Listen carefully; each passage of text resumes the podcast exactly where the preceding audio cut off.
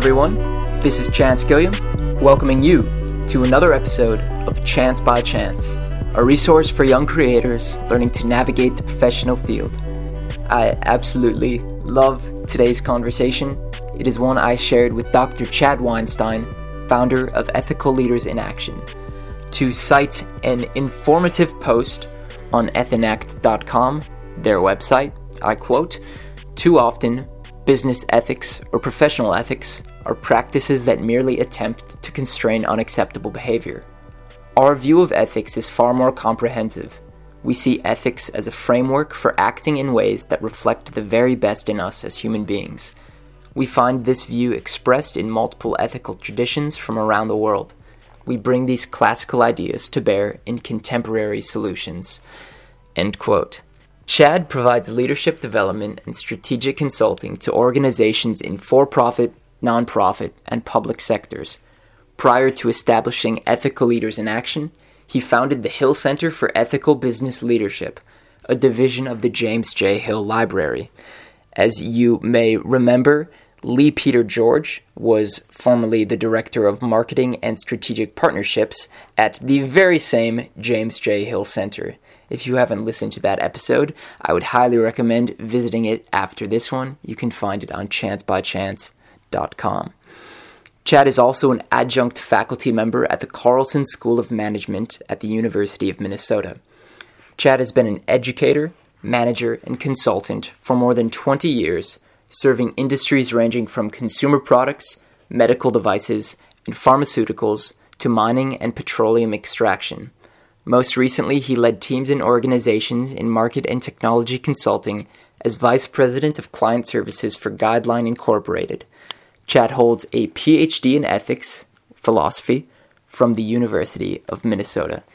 And in this conversation, we cover all sorts of things his own growth and education, the development of a sustainable business, ethical leaders in action. We talk about focusing on actors over actions, the dynamics of virtue, jumpstarting your own character development, and so much more. As I said before, I really love this one. It was a blast, and I hope you enjoy it. Without further ado, here is my conversation with Dr. Chad Weinstein. Chad, welcome to the show. I'm really delighted to be here, Chance. Thank you. Thank you for coming on the podcast. It really is a pleasure. You are the second guest my father has referred me to. Uh, I'm a big fan of your father. yeah, Dr. Uh, Gassaway was the first. He was on the podcast a couple months ago, and I started by asking him the same question How did you first connect with my dad? Well, for your listeners who are not aware, your dad is currently a deputy fire chief in the St. Paul Fire Department, mm-hmm. responsible for training. And I provide leadership development training in public safety, which includes fire departments. And so I was referred to your dad when he was a captain working in that division, and his chief uh, heard about my work and became interested in it. They interviewed me, and since then we've had the great pleasure of working together. and how long ago was that? Must have been three or must have been four or five years ago. Okay. Um, since then, your dad Ken and I have also collaborated on conference presentations. He's one of those people that I call for advice and for perspective. Mm. Um, you know, you can't see your own retina, and so mm. if you're as you're working with people, you need people who you trust, um, both for their perspective and for their for their loyalty to help check you and keep you on track. And Ken is definitely one of those people for me. Awesome. Oh wow, that, that's awesome to hear about about my own dad. Absolutely. And so, how long has uh, Ethical Leaders in Action been been rolling? ELA, Ethical Leaders in Action, will celebrate its seventh birthday next month. Okay. It had a precursor as well, the Hill Center for Ethical Business Leadership, which I also ran. And in 2010, the Hill Center essentially transitioned from a division of the Hill Library to my small business. Hmm. And that that anniversary will also be 10 years this June. So, been doing this work full time for 10 years, 7 years under the auspices of ELA. And for those who don't know, I guess I uh, I'm not too familiar with it either. But my understanding is that the Hill Center is uh, a resource for entrepreneurs. I think it was founded by James Hill uh, as the resource library at first for uh, people to come in and, and learn so that the economy would continue to prosper and they started adding services and it evolved into this whole center. Is that anywhere near correct? It's absolutely almost spot on. The only friendly amendments I would offer. Hill himself moved here. Um, and made this his hub. And the people of St. Paul wanted to throw him a huge parade. Hmm. And he said, No, we don't need a parade. We need a library. Wow. because if we're going to keep attracting people to this community, we need cultural resources. So he created the library. His original vision was that it would be sort of the librarian's library, where it would be an elite collection of reference materials, in other words, materials that don't circulate but are available for use in the library, that are that ordinary libraries could not afford to collect. Hmm. And so he created this they had Audubon prints and all kinds of sort of elite resources to make St. Paul in particular a cultural hub with respect to this library. Now, over the decades, the trustees and, and board members of the library in Hill's memory made that transition from a cultural resource to a business resource consistent with his wishes and consistent with his practices mm. of entrepreneurship. And so you're absolutely right. Since at least the 1970s, the library has been absolutely dedicated toward being a site for incubating and stimulating small businesses. And in fact, in a sense, I was one of those businesses. Yeah. Ethical Leaders in Action came out of this being a unit of the Hill. Hmm. And so, this precursor to ELA was for businesses in particular. How did you see a need for this, and how did you approach uh, your method of, of filling that need? Well, the first thing I would say is the first casualty of action is the plan. Mm. I had a plan, and the reality is almost entirely different from that plan. The original plan was to work almost exclusively with small and mid sized businesses, mm-hmm. largely service businesses, to operationalize a positive commitment to ethics. What I mean by that is, most of our energy around professional ethics and business ethics is focused on constraining bad behavior. Our entire focus is not merely on stopping people from doing the wrong thing, but encouraging them to do the best thing and helping people who are motivated to do good to succeed by virtue of that motivation. So we really help the good guys win. Hmm. And our original business plan was to work with businesses to develop business strategies that capitalize on the commitment to be excellent from an ethical perspective, not merely compliant. Here's where the changes took place. First, we began this business in 2007 into the teeth of the worst business economy that any one of us can remember. Hmm. Um, it really was the Great Recession.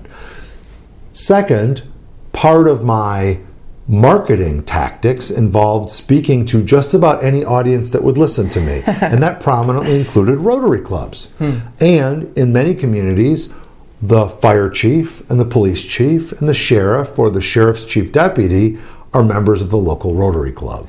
And so I met these public safety leaders and they met me, and that began a conversation. Along the way, while my original business plan was to do strategy work and really to potentially outsource the leadership development work that came out of this, the real need I found was for leadership development work. Hmm.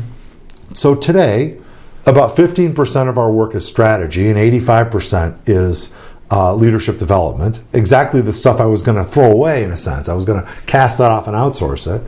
So we really shifted focus and became experts in leadership development over 10 years. Um, about 70% of our business is in the public sector, and we expected that to be about zero, and 30% is in the private sector. We expected that to be 100. and um, the work that we do builds on um, a framework of ethics that's very, very old. It's really based on more virtue ethics, which is about the actor rather than some of the other contemporary ethical theories that are more about the actions. So we really have focused on developing ethical frameworks that help people look at choosing the best actions, but also help them integrate their character development into their actions. Yeah, I'm hoping you can say a little bit more about looking at the actor versus the actions because it also makes me think of the reason you would focus on leadership development. There's almost a trickle down effect. If you have a you know a sound leader in place everyone will follow that example. But can you talk some more about focusing on the actor over actions? Absolutely if you had asked an ancient Greek about ethics, he or she would not have talked about actions. They would have talked about the person. If you had asked that Greek, How shall I choose my actions? the answer would have been find an honorable person, make him or her your mentor, hmm. and learn from that experience. So the idea of focusing our ethical energies on people rather than actions is actually very old. In the time of the Enlightenment, the 1500s, and from then on, we have been very invested in the idea of science of various kinds guiding our actions. Mm. And so it makes sense that we've become sort of quasi scientifically focused on evaluating actions as our primary ethical mode.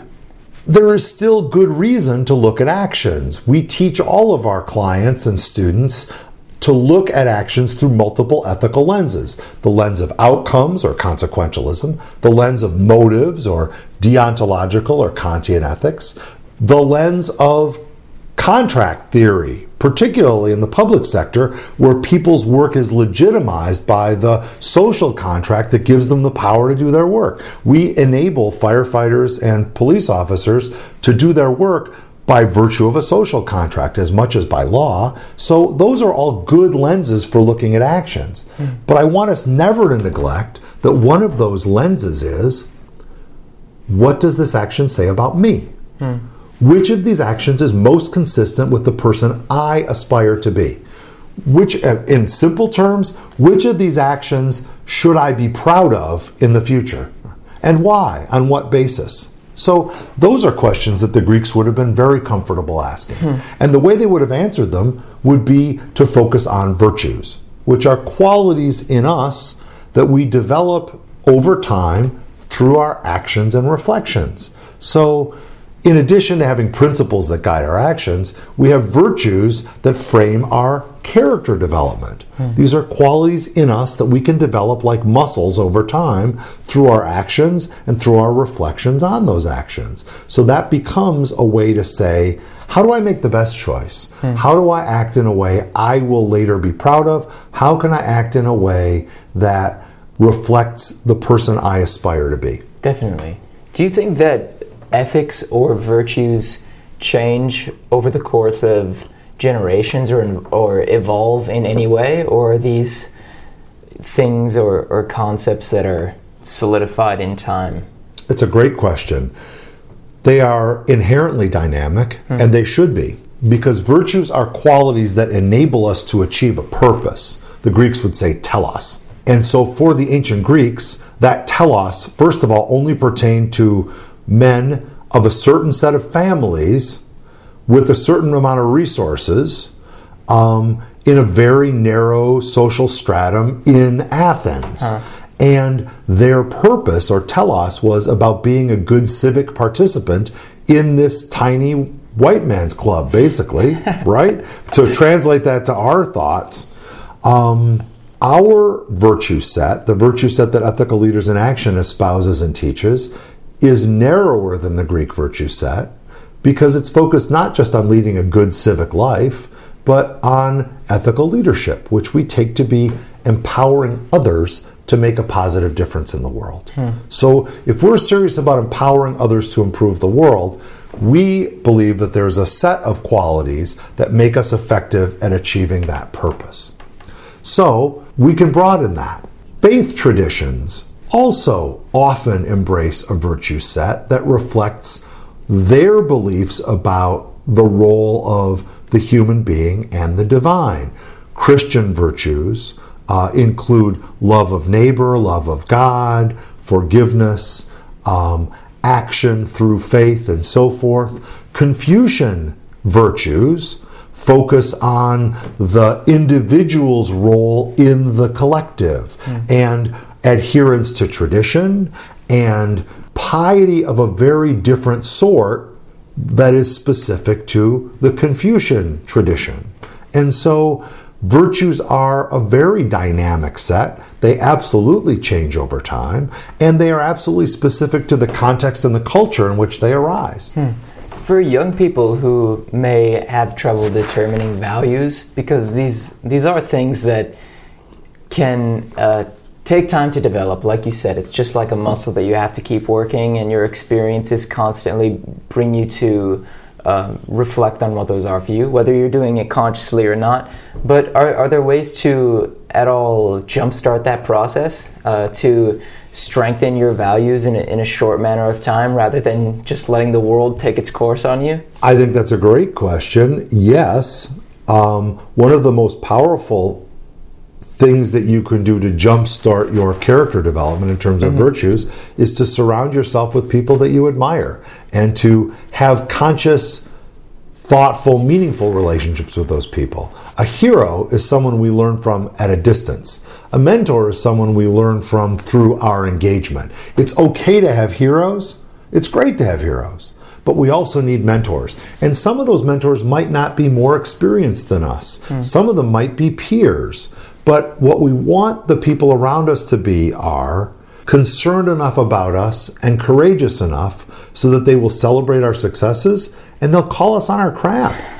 and so uh, my mentors will say, you know what, I think you're being selfish or I think you're being short sighted. And when I agree with them, that was the best advice I could have gotten. And sometimes when I disagree with them, I reflect on that and come to find out that they were right. Other times I say, you know what, I appreciate the advice, but it's a little bit like trying on a suit that doesn't quite fit. Doesn't make it a bad suit, but it doesn't fit me right now. Sure. So part of being using mentors is being strong enough in yourself to be really open to that input, but also to be willing to say, you know what, I appreciate it, but that doesn't fit. So those are some ways to jumpstart character development is to be strong yourself and to connect with people that you can really learn from and to engage them in that fairly intimate process of saying, how can I get better? Using this as a transition to uh, start to chart the course of your life so far, can we look at your growth through school um, into the professional workforce, maybe focusing on where you were and who your notable mentors or influences were at those times? Absolutely. I graduated from high school and I had always worked. In fact, I would say that working from the time that I was about 14, part time in school and summers and so forth, was at least as important an influence as my school life was. I did okay in high school. Um, I remained conscious and I did what was expected of me, and if it was interesting, I did quite well. But I did not distinguish myself academically in high school by any means. I graduated and went to the University of Wisconsin, which at the time was not very selective. Um, their philosophy has changed a great deal since then, but in the 1980s and before, their philosophy was as a large land grant university, we'll give lots of kids a chance, and many of them will flunk out and some will succeed. So it had a huge admission class and the highest attrition rate in the country, or one of them. And I was one of the people who didn't attrit. I graduated with a degree in philosophy. To pause you, I'm actually not familiar with that term. Attrition? Attrition is a term for people who um, are left out or drop out, or um, we'll hear the expression a war of attrition, which is a war of grinding down your enemy till there's no one left. Jeez. Right, that's a grim use of that word.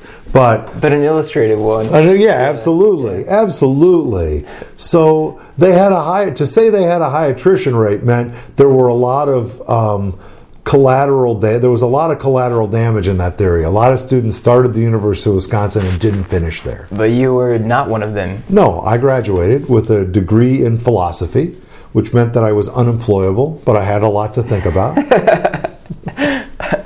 I actually make that joke all the time and people love it, but I don't believe it for a minute. The fact is, a humanities education taught me to read, taught me to write, it taught me to analyze, it taught me to argue. I took enough of the other classes that I had some grounding in lots of other things. If I had been a little more mature and disciplined, I would have taken harder science classes than I did. Hmm. I would have challenged myself outside of my interest areas more than I did. But in fact, I was a kid and I made somewhat kid like choices in those regards. And I came out with a pretty good education. And I went to school, or rather, I went to work, um, moved, grew up here in the Twin Cities, um, moved, lived in Madison for college, mm-hmm. and literally moved to Chicago because I had friends there and wasn't at all sure I could make it. But I stayed with a friend for about a month and I found a job as a file clerk in an accounting office and uh, an apartment that I could afford on that salary with enough overtime and made sure I worked lots of overtime. And fairly quickly, that job became boring, and as one would expect, and I became interested in the computer systems around the offices. Mm. And that led to a job ultimately doing data entry and data management, and ultimately um, managing a data processing department of a law firm. Cool. And this was back in the era when people were buying PCs and putting them on their desks. And you turned them on. You put a five and a quarter inch floppy disk, which was called that because it was actually floppy, and um, it said C colon backslash, and that's it. So you really needed to know how to use the so computer. So this is the old uh, command line interface. Absolutely. Days. Wow. Windows was not a thing yet. Yeah. And so there was a living to be made automating small businesses with these machines. Hmm. And that that's what I ended up doing, which was fascinating about the time I decided to go back to school and study philosophy with the goal of becoming a philosophy professor. And didn't you go to the University of Minnesota at that point? Absolutely. What correct. brought you back to the Twin Cities? Was it that school? Uh, it was that school, and in all candor, it was a remarkable school and a great place but it was also one of the very few schools that made me any kind of offer because mm. most of the people being admitted to those programs had far better transcripts than I had. Sure. And so I was not in a position to be selective, and the University of Minnesota was in a position to be somewhat generous and speculative in admitting me. In fact, they told me at the time, the director of graduate studies said to me at the time, You're a walk on. We'll give you a shot. I wanted to be a philosophy professor, so I tried to enroll in the PhD program, and they said no. We'll give you a shot. We'll put you in the master's program, and mm. if hmm. you just if you make it, then you can transfer to the PhD program. So I did earn the master's and then transfer to the PhD program. And what caused the desire to return to school? It was a, a strong desire to be a teacher, mm. specifically a philosophy professor. Mm. What I discovered in graduate school was I love teaching.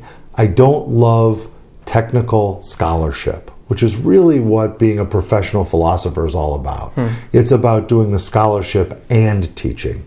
And I can do scholarship, but I don't love it. I really did like that consulting I was doing, and I liked automating small businesses, and I liked working with people to solve problems. And so I finished the degree over a period of years. I worked while I was doing that, first in the university as an academic advisor, and second, um, back in the consulting world doing management consulting. And so that sort of continued to morph.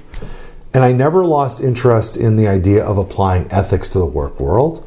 And I became more and more interested in the idea of applying that positive perspective that I shared. Yeah. That ethics of being our best to the work world. And so between finishing my degree in 2001 and finally getting a lead on this work full time in 2005, I continued to sort of work as a management consultant, and I was promoted a few times there.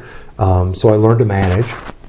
And when this opportunity presented itself, it did so in a sideways manner. I was at my high school reunion, and one of my classmates, who I had not really seen since high school, was president of the James J. Hill Library that I mentioned. His wow. name is Sam Richter. And Sam and I began a conversation, and it was Sam that said, How'd you like to start an ethics center here? And I said, I've done the the business planning for an ethics center, we need some money. And he and I worked for two years to secure a grant from a philanthropist that he knew hmm. and to persuade the board of directors to whom he reported that this would be a good idea. And in June of 2007, that came to fruition with the Hill Center. So it was a sideways path. Was this uh, Sam? You said his name yes. was. Was uh, Sam anyone you were particularly close to in high school? We were we were friendly. We were yeah. members of the same youth group. We mm. knew each other, but no, we were not buddies. I would say. Yeah. Um, uh, I'm, I'm, he's a much closer friend now than he was sure. in high school after yeah. having started this together, and I worked for him until he ultimately left the Hill Center to pursue his own opportunities. But that path I think is instructive to the extent that at every point I was working towards something. And in almost every instance, where I ended up was not where I thought I was going. Hmm. But the plan was still important because if I hadn't had the plan, I wouldn't have been moving forward. And if I hadn't have been moving forward, I wouldn't have found the opportunities ultimately that ultimately presented themselves. If I hadn't been talking to Rotary clubs trying to sell to businesses, I wouldn't have met police and fire chiefs and realized that this was an area where the ideas that I'm very invested in could really find a great home. Mm-hmm. If I hadn't have been working toward doing business strategy, I wouldn't have found the opportunity to do leadership development, which as it turns out is the most rewarding work I've ever done. Yeah. So having a plan is important, but also being flexible and recognizing that we need to change the plan is as important as having a plan. yeah, because you can always set out in a particular direction, but you know if the winds change, you you can still be uh, heading across the ocean, you know, still heading east, but maybe taking a slightly different route. That's exactly right. Gets you to the same place, more, more or less. Sometimes. That's right. Sometimes very different. My yeah. late father used to say, "You can't tell looking forward whether a fork in the road is a minor detour or a total change in direction. Wow. All you can do is make the best choice you can in the moment, and then go with the results." How do you face that fear of uncertainty? Um, as I've gotten older, it has gotten easier. Hmm. Um, I also, speaking of my father, when he was about 50 and I was in my 20s, I said, Dad, I want to be confident like you are. I want to be comfortable in my skin. I want to be able to have a feeling like I can take whatever I need to take to get to, to make it in the world. And he said, I'm sorry, but you can't have that at 20. It's very rare to have that at 20. um, Dang. Right. I, you know, I don't know if he's right. I've met some people who are 20 and 25 and 30 who are highly confident and they seem to be doing great. Hmm. But for me, that wasn't my path. At 50 now, just about, I understand what he was saying. But I also think part of facing that fear is making that fear your friend and recognizing that just because I'm afraid doesn't mean anything's wrong. And for some people, it is an act of faith. For other people, it's an act of confidence. But to find in yourself and in others, the people around you, and in whatever other supports are important to you, spiritual or otherwise, recognizing that some days I'm just going to have to work even though I'm afraid. Mm. And that hasn't gone away. There are still times when I will engage in a project or approach a conversation, I have to give someone hard advice that they don't want to hear, and I'm very afraid. But I pause and I ask myself, is this fear really an indication that there's danger? Or is it something else? And if it's danger, I'll respond to the danger. And if it's something else, I'll say, well, I guess I have to do this afraid. Yeah. And so you become comfortable being afraid. I, I don't believe that courage is the absence of fear. I think the courage is the capacity to do what you need to do despite your fears.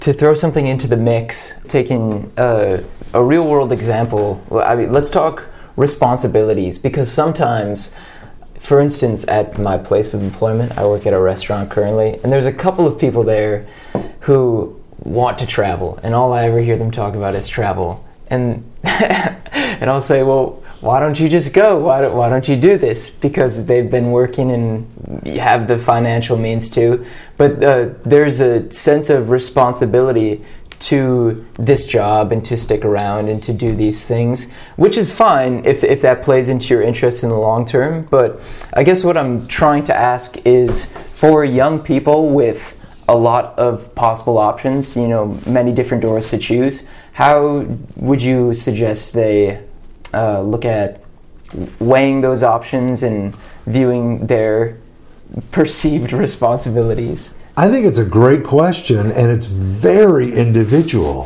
Hmm. Um, there are people who are best off getting on a track and being highly responsible and pursuing that track in a linear fashion. Hmm. And there are people whose lives will be anything but linear. And I am one of those latter people, as I think are you. Yes. and so your adventures are informing who you are and they're informing the rest of your life. Mm. So that's a really critical investment for you right now. When I was your age, I felt more desire to be linear and I think that was a mistake. For me, I wish I had traveled. I wish I had said, to heck with it. I don't particularly need creature comforts. I'm going to go make something happen and see what I can see and learn what I can learn. But I didn't. I functioned in a much more linear fashion. There are pros and cons for both. And I know people that were absolutely non-linear at that time who wish they had gotten on a track yeah. because it was hard for them to settle down. And I know people that were profoundly linear who have deep regrets that they didn't, that they squandered that youthful time. But I also know lots of people who say that's the path I took. Um, one of the things I will say is um, I never miss an opportunity to be childlike, hmm. really, because even my work, I get to hang out with firefighters and cops. They have had me, they have hung me off buildings. They have put me in burning buildings. I have been chewed on by police dogs. Um, you know, I have listened as a police dog hunted me down in an abandoned building while I hid from him, which was frankly one of the scariest things I've ever done.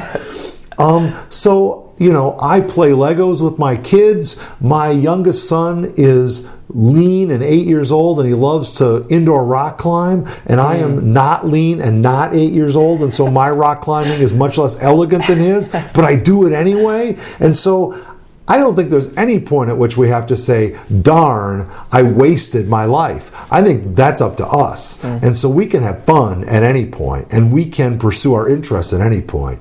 I deeply regret that I haven't traveled very much. Now, with kids, to include them in the travels, it becomes very expensive and, and a big strategic decision. But there will be times and opportunities, and there have been, for me to get out there and see other parts of the world that I haven't seen. Mm. So that's a, becoming a priority for me. Um, but there are people who've traveled like crazy who would say, you know, developing career and creating a business that's uh, self-sustainable, that's a priority for me. Well, I'm sort of doing that, done that actually. The business is sustaining us. Um, so I think it's really about whatever choices you make, make them full on. Yeah. Recognize the pros and cons, live with the live with the cons, maximize the pros, take notes, learn from it, and realize that you can always change direction. That really calls back to your overarching philosophy with ELA because you talk about being proactive and looking to do good rather than avoiding the bad. And what you're saying here is don't live life worrying about what happens if you do this versus that. Just make the choice full on, whatever you do, and it'll turn out however it needs to turn out. It's being proactive and and uh, view, viewing this in a positive way rather than avoiding the negative. I could not have said that better myself, and I had not made that connection. So thank you. That's a really good insight. But you're right. There's a coherence to how I think we ought to be and how I think life is. Mm. Yeah. Switching gears slightly, um, in in that last bit you brought up your business, mm-hmm. and I'm wondering how exactly you grew it and have been able to sustain it over these past uh, several years. Yeah, well, the business is seven years old. Seven years old, and that's not including the precursor, correct? Correct. Okay. With the precursor, it's ten years. So w- when you made the transition to ELA, well, let's just let's just start from that point. When I made the transition from the Hill Center to ELA, I had a book of business, um, uh, clients and engagements that was about 70% of what I needed it to be to sustain my family and to work with the contractors I was working with and to pay them what they expected and so forth. Mm-hmm. And what I've learned is for this kind of business, uh, we develop client relationships principally by public speaking and having people who are interested engage us in conversation. Hmm. And so I look for lots of opportunities to speak. We have multiple lines of business. We have leadership development that we do in organizations where we will come into a fire department or a police department and work with our leadership team over a period of months. We might also do that in an insurance agency or an accounting firm or um, uh, a uh, plastics company. All, all actual examples, right? In every instance, we learn their world well enough to be of service, and we remain curious about how our principles really apply to the particular challenges our clients are facing. We also do work that is not specific to a single client organization. We work with associations to provide leadership academies where they bring members from multiple member associ- member organizations to one place. And there, it's really about building a network of mutually dependent leaders who get to know each other. So we're building their network while they're learning together. And I do speaking and stand up training. So some of the work I do is just simply getting hired by an agency or a, an organization or a company to come and teach a class. Yeah. So from that mix of businesses, ah, and also we do strategy work. I mentioned that as well. So, an organization where stakeholder relationships are critical to their strategy might engage us to come up with strategies to strengthen those stakeholder relationships. So, from that broad mix of business, we do public speaking, we talk about the work that we do, and we develop client relationships. And the more client relationships we develop, thankfully, the more referrals we get from client to client. And so it has grown very organically. Huh the way we stimulate that growth is by more public speaking. I have not been successful with display advertising. We haven't been particularly invested in um, online advertising mostly because it's hard to know who to target. We're looking mm-hmm. for people who like these ideas and believe that we could be of service to them. So it's much better to put those ideas out there and then connect with people who resonate with it. Yeah, to to move from one client to their recommendation and so on and so forth. That's right. So when you begin a new relationship with a client and you go in uh, as a consultant, what do you look for? Like you said, you have these conversations with them, talk about their challenges, but when you're getting to know their work environment and the issues that they're facing, uh, what what are you paying attention to? I think this might be a way for young people in business or in art to take a look at their own organizations and maybe highlight this, these same things. Absolutely.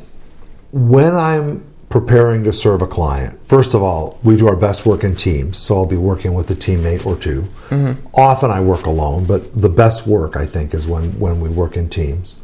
Um, we are seeking to understand that client's goals, both large, strategic, and also very tactical, the challenges that they're facing, the way that leadership is done in the organization, and what the followers of the organization think and feel and share about their leaders.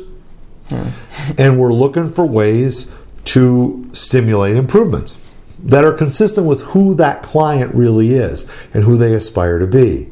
So, in some organizations, that's very conceptual work. Let's clarify your purpose and your mission and your values. In other organizations, it's very practical, not conceptual work at all. It's teaching listening skills. It's teaching better communication techniques. It may be healing some relationships that are badly broken among organization members so that they can move forward more effectively together. It could be mediation um, of disputes and so forth so that we can put the past behind us and move forward. So the solutions become pretty unique, pretty customized. But those are the things that we're looking at to try to develop that solution. Yeah. And to inject a listener question, um, someone asked me to, to, well, someone asked me to pose this. When you see issues with morale or motivation, how do you go about changing those sorts of things? Keep, uh, how do you look at keeping people working hard over the long term? First of all, I do believe that ultimately we are responsible for our own motivation. I don't I think it's pretty hard to motivate someone else unless they want to be motivated. but with that said, we can do an awful lot to demotivate people. Right? Um, we can create environments where first of all, people don't have a strong sense of purpose. It's very demotivating we can demotivate people by removing their autonomy and making them a pair of hands executing someone else's will on someone else's time for someone else's purposes. That's very demotivating. Hmm. We can demotivate people by removing opportunities to learn and grow from the work. So now let's turn that 180 degrees. How do you motivate people? You create conditions where they understand why what they're doing is important. You know, I, I the most mechanical job I ever had was stacking cinder blocks on pallets. They came off the assembly line, and I and a partner standing on opposite sides of the line stacked pallets. And it wasn't nearly as bad a job as you would think. And the reasons absolutely followed the motivational pattern I just described. First of all, um, they gave us lots of autonomy. They told us what the pallet pattern was and they let us set the speed of the line and they gave us a bonus for speed and they docked our pay if the pallets were not stacked properly. So they created waste. They broke the the, the blocks that we were stacking. Mm. so we knew what our what our goal was and it was up to us to get it done. Mm. and they left us alone to do the work. Second and this is interesting when they knew what buildings projects our blocks were going into they told us and I wouldn't have actually thought that mattered until I experienced it. But you know what? Knowing that I'm building a Best Buy in Menominee made a difference to me. Even though those blocks are going somewhere, but knowing that those blocks are going to build a building that I could go look at, and sometimes I did, that made a difference to me. And they showed some appreciation. You know, this wasn't a job where we had opportunities to learn and grow. It really wasn't. But they did show appreciation. On a particularly hot day, they would drive around in a pickup and someone would throw us an ice cold Coke out of a cooler and they would say, Thanks, you know, we appreciate your working today. Nice. Once in a while. Yeah, yeah. It didn't cost them anything to speak of, but it made a huge difference. Yeah. So, the blocking and tackling of motivation really is if the work is creative, and this is taken right from a book called Dan Dan Pink's book, Drive, The Surprising Secret of What Motivates Us. If the work is creative and variable, we're motivated by purpose and autonomy and the capacity for mastery. If the work is mechanical, we're motivated by empathy, someone recognizing, feeling the pain with us, reminding us of our sense of purpose, and giving us as much freedom as they can to, to do the work. And sure. so you think about a restaurant, those restaurants that are really successful are restaurants where people can learn and grow, where people see it as an opportunity to be somewhat creative, whether you're in the front of the house or the back of the house, where even if the work is highly structured, like we're doing our salad prep, you know what? There's an expectation that you know how to do the salad prep, and we're going to leave you alone to do it. And if you and and um, you know if there are problems with our supply, we expect you to tell us that so we can remedy them. Otherwise, we expect you know we expect the the bins in the walk-in to be ready when we open and do your thing, right? Those are the jobs that people like. Yeah. As opposed to someone hovering over us and saying, you know, you, have you done the romaine yet? Well, no, I'm doing the spinach now, but I'll do the romaine next. Well, no, I mean, make sure you get the romaine done. I know I got to get the romaine done, right? It isn't all that different, right? Yeah. No, I hear you. I hear you. And uh, unfortunately, speaking of, of restaurants, I got to get off to work pretty soon. So Fair let's start enough. to tie some of this together. Good. Um, what advice would you give to your 18 year old self, 18 to 21, anywhere in that range? What advice would I give to my 18 year old self? I would say spend less time worrying because you really don't know what to worry about. Most of the things I worried about were absolutely not real. That's awesome. and I would say um, appreciate the moments and time that you have because I honestly didn't realize how much fun I was having, except in retrospect. Hmm. If I had been conscious of that, I probably would have enjoyed myself even more, hmm. and I might have learned more along the way. And I would have said to me, travel because I didn't do that. And I do, in fact, regret that when I was footloose and when I could travel very inexpensively, happily, I was too busy working jobs and trying to get through school and doing those kinds of things. Hmm. So that, that's the advice I would have given myself. Now, if I had been a different kid, I might have given a different advice to someone else. Yeah. What books, you can mention your own here, of course. Uh, Thinking Aloud is the title. Thank you. Um, yes. Um, what are some notable books that have that have influenced you in your own life? Books you might recommend to others. I have I have a bibliography of books on my website that I would point people to. The website is www.ethinact, E T H I N A C T Com. And you were kind to mention my book, Thinking Aloud Reflections on Ethical Leadership. It's available through that website. But I also maintain a bibliography annotated of all kinds of books of mm. interest. Just off the top of my head right now, because it was in the paper recently, the author passed away. Zen and the Art of Motorcycle Maintenance oh, yeah. is an awesome book. It's a fun, interesting inquiry into value by Robert Pirsig, um, a local author as it happens. I really like pulp detective detective fiction. I find it very relaxing and enjoyable. Some of the dark, violent stuff, and so that's a. I mean, I would say um, whatever your interests, have some light reading interests too. And another great book that I read along the lines of our conversation is Shop Class as Soulcraft. Hmm. It's by Matthew Crawford who earned a PhD in political philosophy and got an awesome job at a think tank in Washington, the job, and then he chucked it to become a motorcycle mechanic working on classic bikes in Richmond, Virginia. And the whole book is about looking at how we as a society have neglected the kind of learning that takes place from the work that you do with your hands. Mm. And he begins the book talking about how um, there's a glut of used industrial arts equipment from shop classes all over the country. High schools are selling off their woodworking and metalworking equipment, and so it's out there. Mm-hmm. And he laments that those are great ways for people to learn. And I could not agree more. I am not gifted with my hands, but the projects and things that I do with my hands provide me with insights that just selling words and time never could. And so, Shop Class as Soulcraft is an excellent book. Excellent. Yeah who else in the community or even looking nationally are you impressed by these days? Anyone who's doing good work that comes to mind? Someone I have come to regard as something of a hero is uh, Bryan Stevenson, who is a law professor at uh, NYU and the director of an association um, through which he works to exonerate people who were wrongly convicted and are on death row. Wow. And his work, uh, he is African American, and his work um, transcends the challenges that we face in our country around race and class and poverty.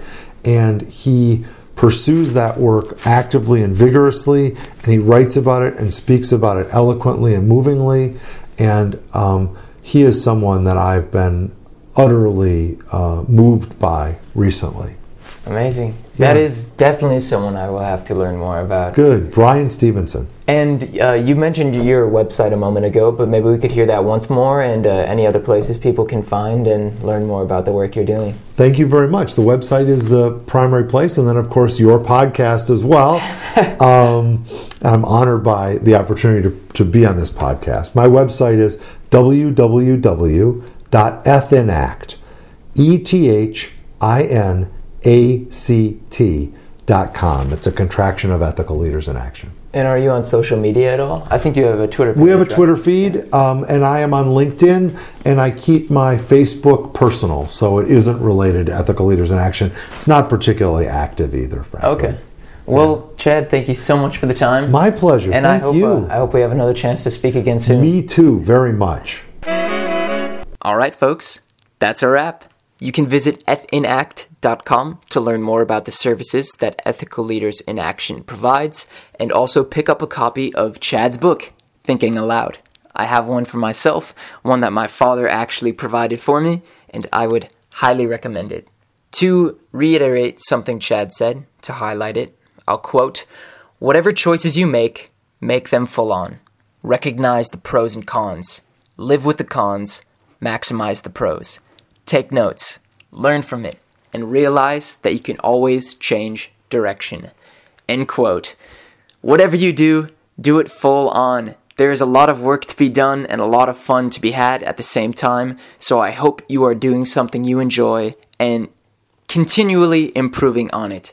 As far as we know, we have this one life to lead, so live it to the fullest. Thank you to Josh Johnson for providing the opening track to this podcast. Find him on SoundCloud. He's at Saxophone Capone.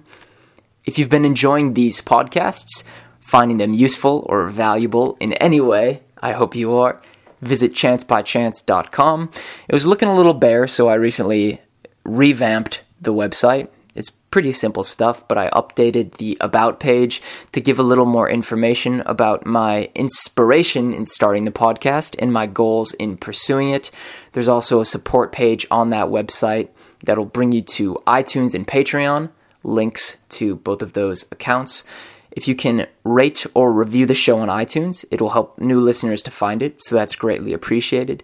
And Patreon is a way to give any sum of money, of your financial resources to the podcast. Every bit of it goes right back into the podcast and enables me to branch out in this work that I'm doing. Thank you to the supporters I have so far. And if you aren't currently supporting me in either of those methods, please consider doing so. And just as well, share it with your friends, your coworkers, your families, the people in your own companies, organizations, bands, etc. Until next time, thank you all for listening.